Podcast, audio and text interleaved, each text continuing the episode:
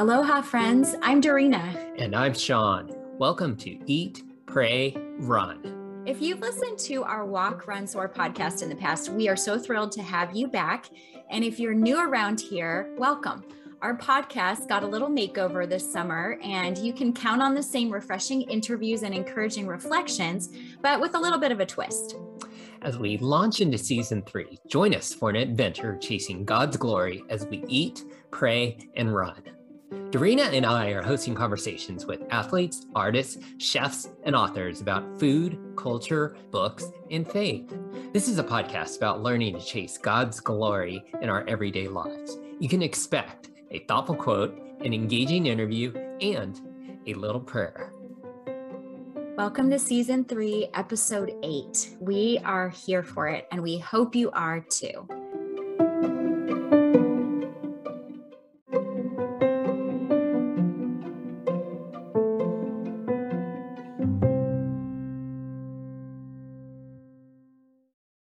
Each week, I like to share a little story or inspiration with you about chasing after God's glory.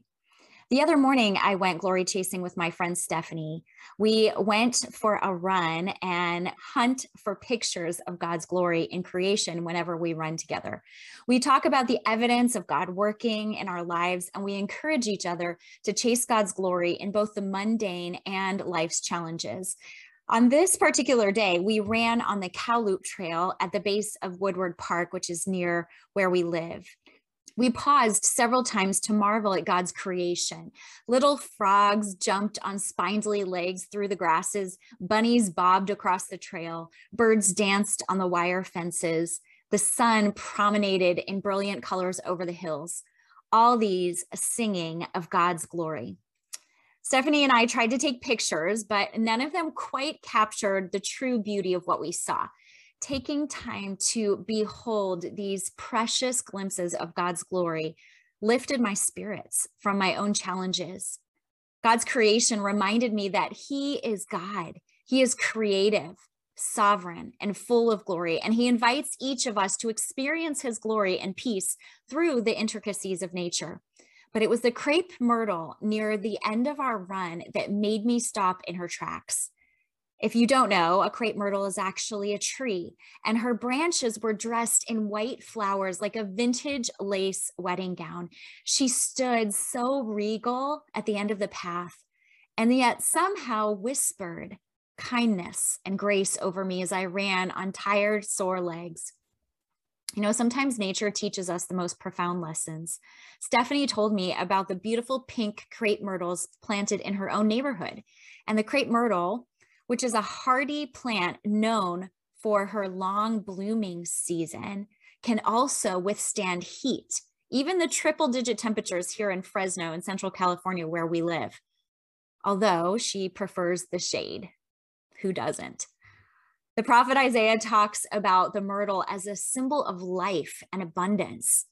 Isaiah 55, 13 says, Instead of the thorn shall come up the cypress, instead of the brier shall come up the myrtle, and it shall make a name for the Lord, an everlasting sign that shall not be cut off.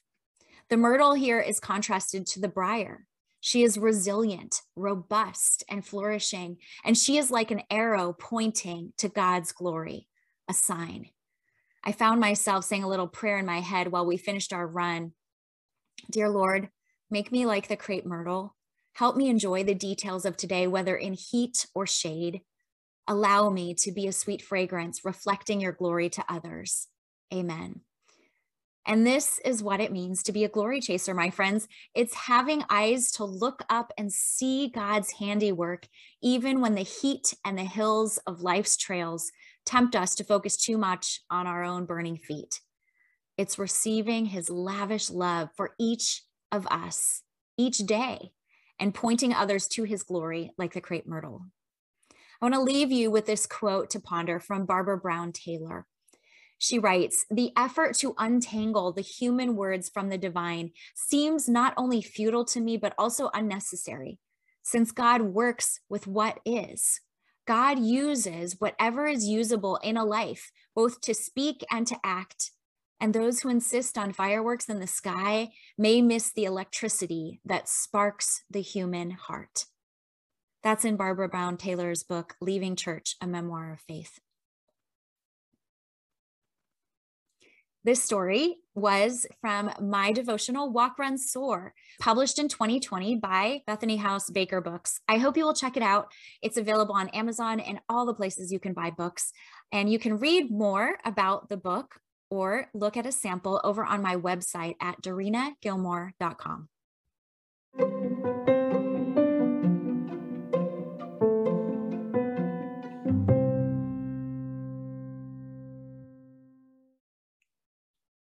Welcome back, friends. I'm your host, Dorina Gilmore Young. And I'm Sean Young. If you know us, you know we are running enthusiasts. Dorina and I are both avid distance runners, and we also coach high school track and field, elementary cross country, and a local marathon team for adults. And today, our special guest is Rachel Pieh Jones. She is an expat, a writer, a mother of three who lives and runs in the country of Djibouti in Africa.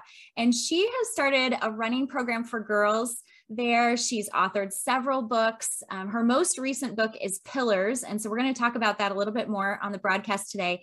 And Rachel and I connected through a writing group called Redbud Writers Guild. So I'm so excited to have you here with us, Rachel, all the way from Djibouti. Tell us a little bit more about you and the season of life that you're in. Well, it's great to be here with you guys. We're going to be talking about all the things that I love. So this will be fun. So yeah, I'm in Djibouti in the Horn of Africa. Most people in the United States anyway have not heard of it before. It's a relatively small country in the shape of a Pac-Man. So I, I make a shape of a Pac-Man with my hand and I make a seven off of the Djibouti and seven is the, the coast of Somalia around the Horn of Africa. So that's where I am right now. I'm in the Horn of Africa. Um, we're bordered by Ethiopia, Eritrea, the Red Sea, and then Somalia. Across the Red Sea is Yemen, so it's kind of a, a hot spot in the world, but Djibouti itself is pretty peaceful. Um, it is majority Somali population. The local population is almost 100% Muslim. Mm. And so we have been here since 2004. In 2003, my family first moved to the Horn of Africa. We lived in Somalia for a year, and then we came here across the border where my husband has worked in education. He was a professor at the university for a long time. And then now we launched our own school. So yeah, we have three kids. Two of them are actually in the United States in college now at oh. university. They're 21 year old twins. And then we have a junior in high school. So she's in Africa with us. I, I manage staff. That's kind of my work position with the school and with our organization. And I write and I run. And I'm also in seminary. So I'm attending online with Fuller. Oh. So yeah, a lot going on. Wow, girl. Yeah, that's a lot. How did you get started running? I used to hate running actually before I started, as many people say. But in 2008, we were here in Djibouti, and it's actually one of the hottest inhabited countries on the planet. And so running was not something that I thought would be interesting or yeah, or fun at all. So we had a staff member who came to teach at the university with us and I was responsible for her as her team leader. She had just run a marathon in the United States, and she said, Is it safe for a woman to run here? And I said, Gosh, I don't know. You should probably go with somebody yeah. first to take someone with you to make sure. And she said, Well, I'm going, and you're responsible for me, so you better come with me to keep me safe. and so we went for a run. I think the first one was maybe a mile and a half, and I just about died. I thought, This is insane. Who does this for fun? But I, I really loved spending time with her. She was a fabulous young woman. And so I, you know, to get time with her, I would just keep running. And then I found out about a race here. It's one of the only races that women and foreigners can participate in. It's a 15 kilometer race out in the desert, which is, it's one of the flattest places on earth. There's no hills, no rocks, no trees, anything, just nothing for 15 kilometers. You run straight and you hope you have a ride at the end to bring you back to your car. And the starting shot for this race is not a gunshot, it's not a go, it's three French fighter jets that come swooping down over. Wow. I, was, I heard I heard about that race and I thought that sounds amazing. I need to do that. So then I started running distances, and then I actually got some. Um, I got a writing gig with Running Times magazine, which is now a oh. defunct magazine, but I had a column every month, twice a month with them. So I had to keep running in order to keep writing and the writing kind of spurred on the running. So all that sort of came together in, in 2008. And then I, I was hooked. Once I started, I, I couldn't stop. I love it. Well, a lot of people start their story with I hated running. right? All the time. I bet. But there's a runner inside all of us. there is. And now I love it. It's so much a part of my routine and my myself now. I love it. When is it cool enough to run or you just run in the heat? Yeah, it is not cool enough to run. I mean, it's just not. So the the ideas of, you know, run early in the morning or run at night, it it's still very hot. So I do get up about 5:30 or earlier in the morning to run and it's already over 100. And then you add humidity and you make the the real feel temperature it can get higher and, and does often get higher than 120. And so it is hot. um, in the winter, I can get up in the morning at about five o'clock and it might be 75 up to 80. So that's the cold time for me. Wow. Um, and so you just get a little bit used to it. It's to some point you don't. It's just hot. And yeah. I, it's so sweaty that I leave actually footprints through my shoes, you know, wet footprints on the ground or I can hear my socks squishing in the shoes as I'm running. So it's quite extreme. Wow. Well, we live in Central California and it gets it pretty hot. hot here, especially in the summer, up to like I don't even know, 105, 110. One, oh it'll get over 110. But now I feel times. like that might be cool compared to what you're running. yeah, you know, you just you deal with it. You figure out how to make it work. I, I run with the CamelBak if I'm going anything more than an hour, and I freeze it overnight. So I have a solid block of ice on my back, and so that stays cool, you know, long a little until it melts. So there's little tricks you pick up along the way, but it's always going to be hard. Now, another question I have, since you said it is a predominantly Muslim country, now what do you wear? Do you have to wear clothes that are more modest compared to what you would do in the United States? So I never wear shorts for one thing. I do wear fitted leggings and so they're tight, but that's also partly because of the sweat. With so much sweat, I used to wear looser pants and they would flap around and give me rashes and chafing on my legs. Okay. And so the leggings work for that. So they're long. I wear t-shirts. I have started to wear tank tops. I'm not sure if that's a good idea or not, but sleeves, usually I don't have to wear long sleeves. I don't cover my hair, but it's definitely more modest than it would be at this temperature in the US. In the US, okay. Mm-hmm.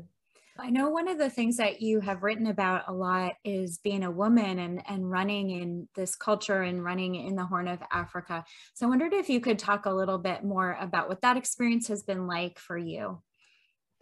For myself, as a foreigner, I can kind of get away with being a weirdo, to be honest. You know, people just they know that I'm not local. And so I have a little bit more freedom in that sense to, for example, run without covering my hair. I have run in Somalia. I did a marathon there and I did cover my hair for that and also wore a skirt over my pants. And so it kind of depends where I'm at in the region.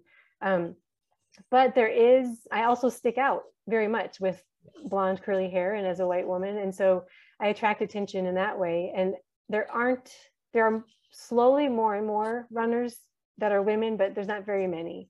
And so it's kind of bizarre anomaly when i'm out.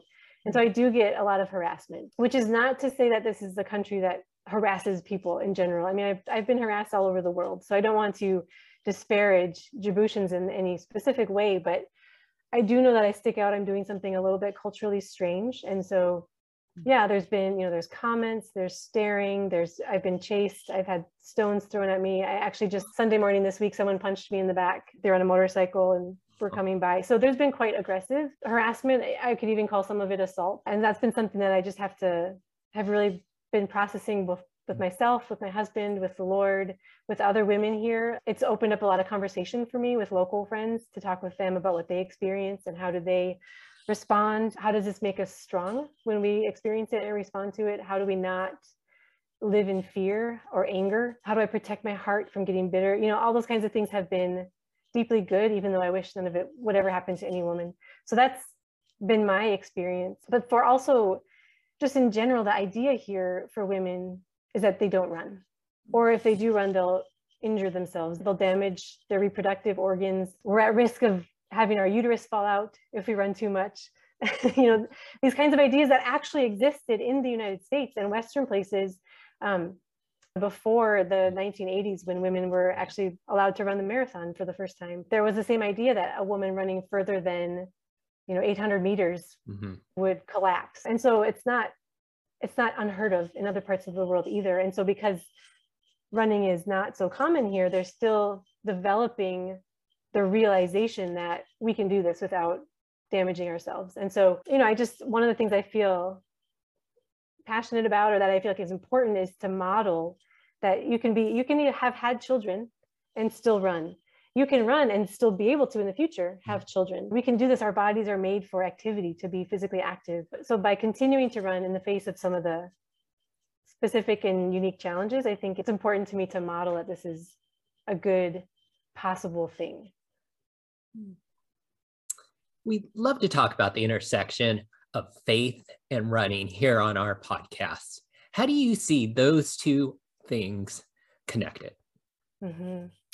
There's a couple levels. The personal level, for me, I feel a lot of joy in being able to use the body that God gave me to do this, even though it's hard and it's sweaty. But just to relate more physically with my body has been valuable for me. I went through cancer treatment three three years ago and again a couple of years ago, and that has made me much more aware of my body as well and much more thankful for what God has given me and the ability to go through that as well and still be able to run. And so I feel like for me, running and my faith are combined in helping me be thankful and also in helping me appreciate what I have both in my body and what I have around me in the world. So when I have some of these negative experiences, for example, I have a response that I do in, in Somali, in the local language. I, I have a response to these people who harass me. And then the people around me who see what just happened and hear my response, they step up for me mm-hmm. and they come and defend me. And so I feel like even in that way, there's a way to see that I am demonstrating and fighting for the human dignity of every person, that we are all created in the image of God. We all have the imago Dei in us. Mm-hmm. And people are recognizing that and responding to that and also calling it out the goodness of being made in God's image and the way that harassment would denigrate that. And so those experiences of even seeing other people step up for me help me to worship God, if that makes sense. It, it, makes sense in my mind of this is who we're designed to be with, with bodies and be physical. And this is a good thing and a beautiful thing. And it's because of God making us that way. And then also just all the, the spiritual things that come up of, of growing in courage, of strength, not my own strength, but doing these things through the strength that God provides um, the community that can happen through running. There's a spiritual depth that can happen in conversation there and being able to experience nature on my feet. I love to run mm. both here, but in every place that I travel, I try to run and just to experience this place on my feet and in my body to feel what God has created of the beauty of nature or a city and the people there and recognizing all that as a gift from God. I love being able to do that on the run.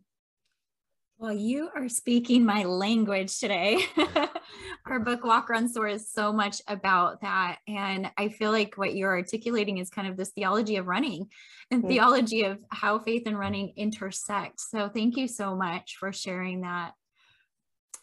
We read about the Girls Run 2, a club you started in 2008 for local girls to experience the benefits of running. Do you still have this group or are you involved in any other local running groups in Djibouti?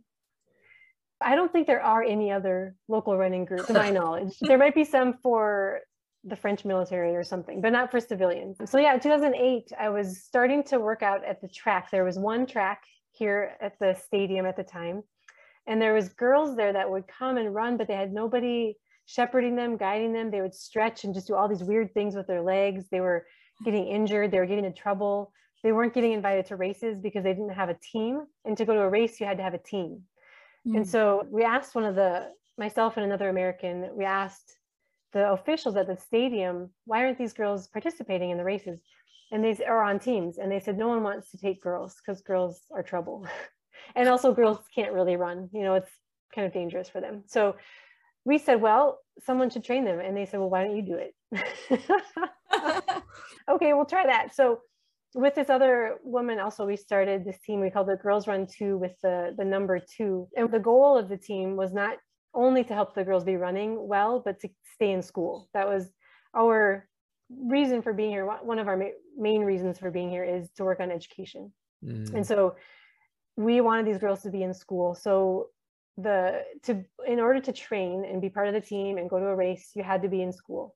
And then the coaches over the years have tracked the girls, you know, in their schools with their teachers, with their parents, helping to make sure they have the supplies they need, they have the school fees they need in order to succeed. And so from 2008 until now, 2021, actually the coach right now is a young woman who was on the very first team in uh-huh. 2008 and she is now in her third and final year of university and so she's one of the you know a, a great sense of accomplishment that she has done it. She stayed in school she made it even to university and now she's reinvesting in the girls. So that's really amazing to see. What a beautiful testimony. I yeah. love that. So it's like you're training up runners but in the process also empowering them through yeah. education. Yeah well, Rachel, I want to switch gears here just a little bit. Part of what we do through Global Glory Chasers is that we have a membership program, and each month we explore a different country and a different culture with our members. It's just a fun way for families and individuals to learn and kind of travel from the comfort of home, especially right now during the pandemic. I know travel is really hard for people. So they might not be able to go to some place like Djibouti or like Costa Rica, but we get to teach them a little bit about it and learn alongside them. So the country actually for October is the country of Ethiopia. And I know you mentioned that Djibouti is very close to Ethiopia. Mm-hmm. So I'm wondering if you could share a little bit for our listeners as we're discovering and learning about Ethiopia, if you've had any experiences there, or if you could tell us a little bit about food and culture in the country of Ethiopia. Sure. So I have been there a few times. I'm not an expert by any means on Ethiopia, but in 2003, when my family had to flee Somaliland due, to some violence there, we ended up spending some time in Ethiopia. And then again in 2006, we vacationed there. But one of my most relevant visits for this conversation is in 2008, I went with the Djiboutian national running team. And so Ethiopians love running. This is a cultural piece of information. They're very passionate about running. And we were in the national stadium for the 10K. And 10Ks take, you know, 25 to 30 minutes. If you're elite, if you're me, you take a lot longer. Um, and so for the entire race, every single person was standing up, cheering, dancing, singing the whole time. We're just watching people, you know, run in a circle basically. And it was just so much fun, so much uh, vibrancy and life about that. So that was really a great experience to be part of. And uh, I even got to get a picture with Haile Gebrselassie, who was, some would argue, one of the best marathoners of all time. Greatest. And so he was there, which was really fun. And I'll just recommend to anybody who's interested, I just finished a fantastic book called Out of Thin Air, which is about Ethiopian elite runners training. So highly recommend that. That one to my Christmas list. oh my goodness. I've, I've heard of it, but I don't have it yet.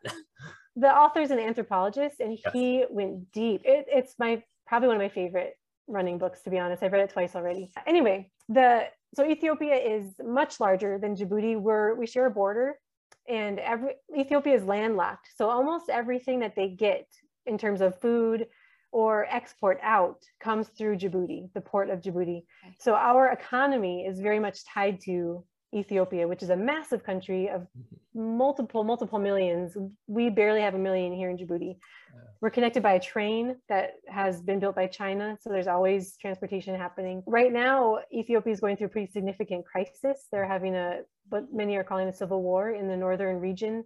And so that, as well as other issues in the country, have sent refugees kind of fleeing. And so a lot of them come through Djibouti. Again, so that's a mm-hmm. connection that we have. We see a lot of Ethiopians walking through the country, trying to get to the coast, trying to get to Yemen, which is also having their own crisis right now. So a, there can be a sense of hopelessness for a lot of people. At the same time, there's a, a vibrant faith community there as well. There's Ethiopian Orthodox believers, there's Christian communities. And so there's a real mix of all kinds of things happening from from war to beautiful community in the city. Let's see if I can talk about a little bit of the food. One of the most famous foods that Ethiopians are known for to take a real sharp pivot from, from civil war, I guess, is injera, which is a very big round piece of spongy sour bread. People break it off into pieces and they use it to scoop up bits of meat or beans or vegetables. And that's one of my husband's favorite foods. You can get it here in Djibouti. You just pretty much walk just a block or two and you get it in a plastic bag. And then you bring it home and you eat this um, injera. It's made out of teff, which a lot of Ethiopian runners say this is one of the keys to our success mm. um, as a, a grain that they really rely on. So there's a lot of overlap between in, in cultures here in Djibouti, some mix of the food and the transportation and things like that.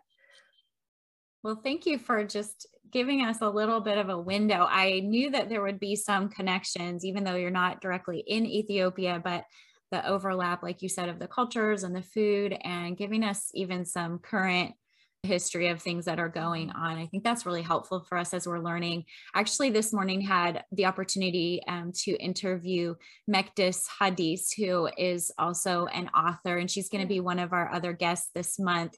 So she's from Ethiopia and she was sharing a lot about, you know, coming to the US and then even some of the cultural values in Ethiopia. So for our listeners, I hope you check out that episode as well.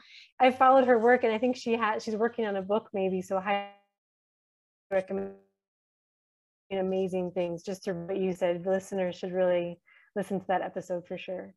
Yes, she does have a book coming out in 2022 and it's really fascinating to just see some of the work that she's done about, you know, thinking about missions and how mm-hmm. helpful and harmful it is in different contexts. So I'm mm-hmm. looking forward to that. We understand that you have a new book as well coming out. So can you share more about the premise of your book and the journey of writing it? Yeah, so I have the cover here. It actually came out in April 2021. And so the whole title is Pillars How Muslim Friends Led Me Closer to Jesus. And this book is a memoir that covers a significant portion of our time here in the Horn of Africa. I'm a Christian, obviously, and so we're living here as American Christians surrounded by Somali Muslims for so many years. And my own faith has been deeply impacted by that experience, by my friends, by things I've learned, things I've experienced. And so the the book follows our my trajectory along the five pillars of Islam, which mm-hmm. are the five basic fundamentals of it means or looks like. The first one is the creed. The second one is prayer. And then there's fasting, the month of fasting. There's giving and there's pilgrimage. So they have, there's Arabic words that go with all those things, but the book follows those practices, which are also very important to a Christian. Yes. Having a creed, fasting, praying, giving, and pilgrimage. These are things that we value, but I hadn't really thought deeply about in in some ways. And so the book goes through how these aspects of Islam have helped me appreciate in my own Christian faith some of the similar traditions. And then it, it highlights a lot of my experiences with community and how we how we think about and live out faith here as people who are kind of outside. We're the, the minority here in terms of our faith, but people have been very welcoming and it's enabled us, enabled me to have some really deep and challenging, but also really good conversations. So that's what the book is about. Mm-hmm. Well, we will definitely link the book in our show notes as well so people can check that out. And I think this may be a question that's kind of connected to that you know, we like to talk a lot on our podcast about chasing God's glory and this idea of experiencing God's glory in our everyday lives. And so I'm wondering, even right now in your present context, how have you experienced God's glory? That is such a great question. I love it. One of the things that I thought a lot about as I was writing this book is there's an idea that I got from Barbara Brown Taylor where she talks about hunting for the divine presence. Mm. And she would go through her day doing that, hunting for the divine presence. And what does that mean? What's a hunter? A hunter is someone who is actively mm-hmm. looking for something specific. And when they see it, they grab hold of it. They're ready to trap it or catch it or whatever. And so I took that idea of how can I do that intentionally going through my day looking for where is god at work where is the divine present right now and how can i experience it um, and so when i go out with that mentality for example on a run i can run towards the desert and then i see the ocean just two miles from our house and i can see the sunrise coming up Sometimes there's flamingos there. There's always huge piles of garbage and sewage. But what am I going to look at? Am I going to look at that? Or am I going to look for God's glory in that beauty and in that creation? Um, am I going to look for and experience God's glory in how the local people are stepping up to defend me in a, a tense interaction? And so when I make that decision to turn my eyes towards the divine presence, towards the glory, it's so much easier to see it than if you're just thinking, ah, maybe I'll see it, maybe I won't. But being intentional about it has been really valuable to me. So in writing that book that and, and thinking about even my daily life, how to find joy in things that are hard sometimes, how to find how to experience God in loneliness or in being an outsider for so long, switching my mindset to look for that goodness in that experience, the humility that happens, the character growth, the, the unique joy of something small and precious like a flamingo standing next to sewage. I find so much glory and joy in that. Um, so, and then I can also ask my friends, my, my Somali friends, my Muslim friends, my Christian friends, how have you been hunting for the divine presence? How have you been chasing God's glory? That's mm. another phrase for me to, to take into my conversation and hear what they say, how they respond to that. And so in relationship also, I think we can be looking for that glory and experiencing the goodness of God in the people of God. Well, you are definitely already a glory chaser. I love it. And I'm definitely going to take that word hunting too in Barbara Brown Taylor's idea. Mm-hmm. There's something active about hunting or chasing, it's a pursuit.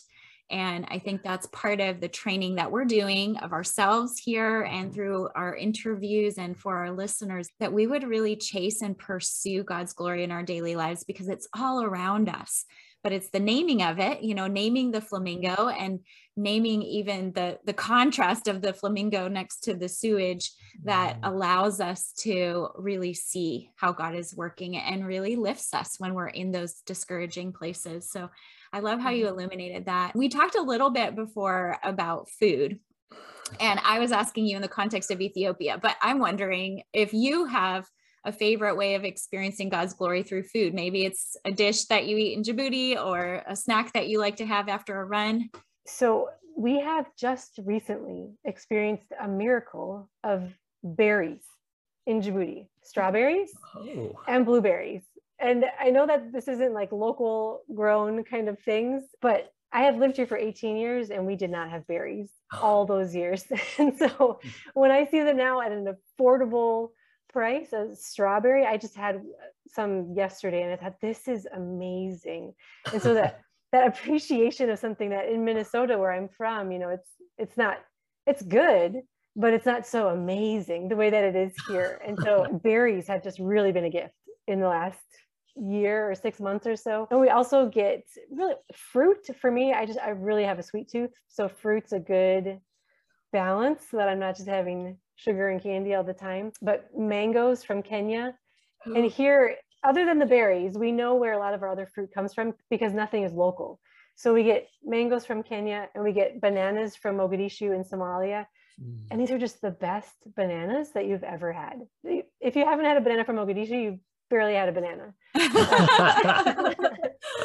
Those are really a soft spot for me. I, I could eat fruit all the time. That and popcorn. So after a run, I really need some salt to balance off that sweet. Yeah. And so popcorn and fruit, I could eat those forever. Okay, I'm kind of drooling on myself here. that doesn't show on YouTube. I am a mango lover and I'm a popcorn lover too. So I love both of those things. And, you know, it is a fun way that we get to experience God. And I love how even that you were highlighting that those fruits and things come from different places. So we get to mm-hmm. even see and experience God's diversity through food a lot of times in, in different cultures as well. Mm-hmm. It's fun to ask at the fruit vendors, which are they're just little stalls everywhere, kind of like a drive up. You can just drive down, wind down your window, and get your fruit. It's really fun to ask, where's it from? Where are the watermelons from today? Oh, they're from Somaliland. I want it. If they're from, you know, France, I maybe don't want it.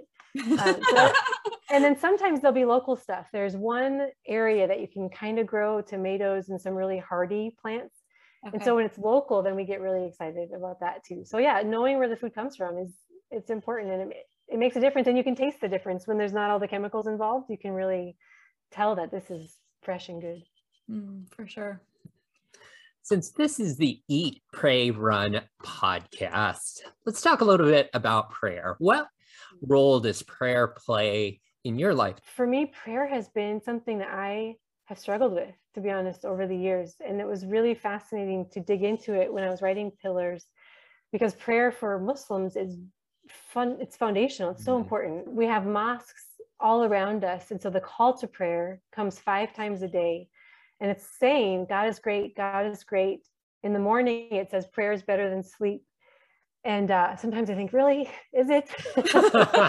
At, at, four o'clock in the morning. But that the way that prayer here is so much a part of daily life people stop what they're doing for those five times. First they wash actually and then they physically bow and often the men you'll see them in the street as in groups doing it or if i'm in a friend's home she might take a break from our conversation and go pray.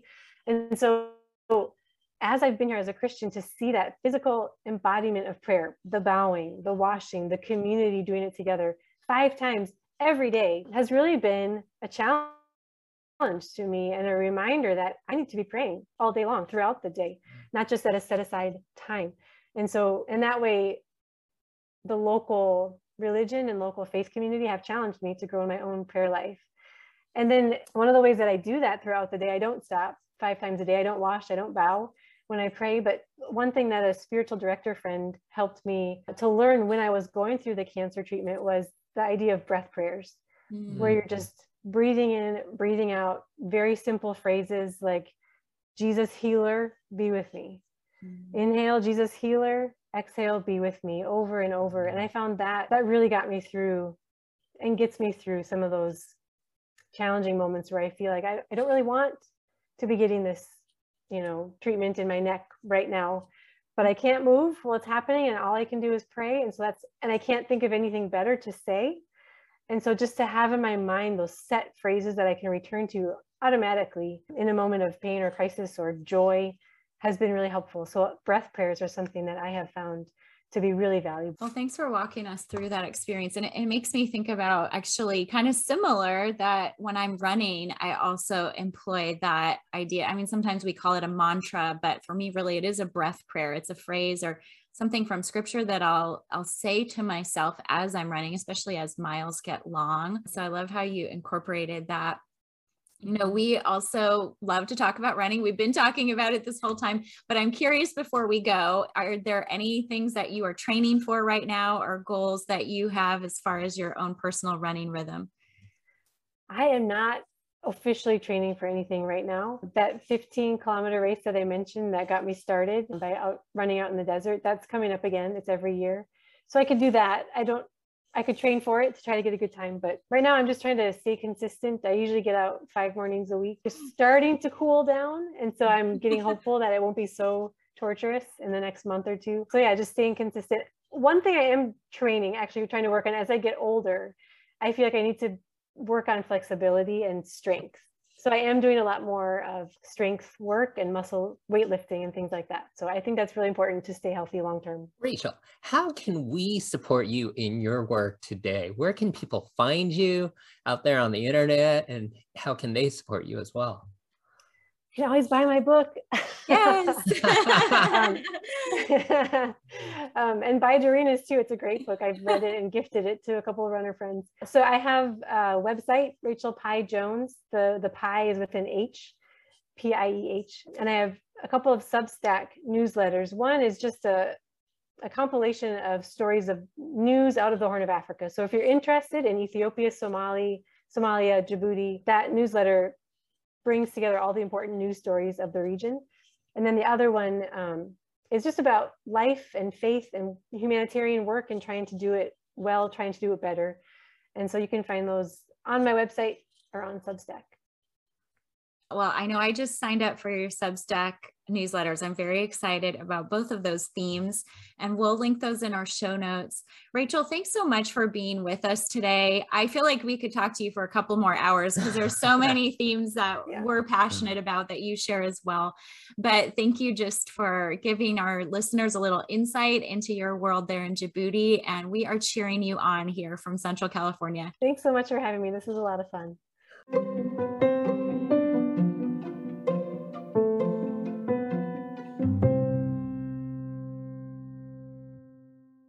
Didn't you just love that conversation we had with Rachel today? I was so inspired by her perspective of living in Djibouti, of the things that she has experienced in that culture, the ways that she has made friendships and allies with people living there for more than 18 years as an expat. I also love her perspective on the difficulties and challenges that she's faced as a woman running. I want to ask you if you would join me right now. We're going to pray over Rachel and pray over this time that we have had together. Join me in prayer. Heavenly Father, we thank you that this podcast enables us to gather together at a virtual table, that we can come together and we can talk about seeing your glory through creation, through running, through food, through the cultures that you have placed each one of us in. God, I thank you for Rachel Pieh Jones. Thank you for her family and for the work that they are doing in the school there in Djibouti. I thank you for her writing, which is reaching to all different corners of the globe. I want to pray over Rachel's book, Pillars. I thank you for the work that she put into writing and publishing this book. And I pray that this book and its message would be multiplied to many people in the years to come. God, I pray for a special just hedge of protection around her and the other women that she works with and coaches in running. God, any women around the world who are going out to run today, I pray that you would go with them, that your presence would be with them, that you would protect them, and that you would remind them that they were made in your image, in the Imago Dei. I thank you for the opportunity that we had to learn from Rachel today and I pray that in this month, as we continue to learn about Ethiopia and other parts of Africa, God, that you would just bring to light ways that we might connect with both the history and the present, the people who are there. I pray this in Jesus' name. Amen.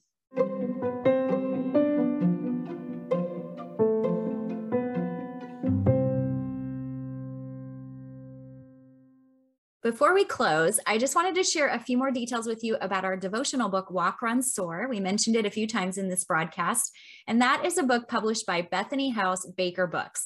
Walk, Run, Soar is a 52 week devotional and training journal that Sean and I wrote together. It's designed for runners and walkers who long to experience God's presence in a deeper way. And even if you have an appreciation for the metaphor of walking and running that is all throughout God's word, you can enjoy this devotional. It's never too late to incorporate this book into your exercise routine. Please head over to our website at www.dorinagilmore.com and take our biblical runner quiz. Through this fun quiz, you can find out which biblical runner you are most like in the running arena. Are you more like John the Baptist or Paul or Esther or even Mary. We can't wait to share your results. Thanks for joining us, friends, for season three, episode eight of Eat, Pray, Run. It's been a joy to serve you, and we hope that you will listen to our next episode, which comes out every Wednesday. Let's chase God's glory together.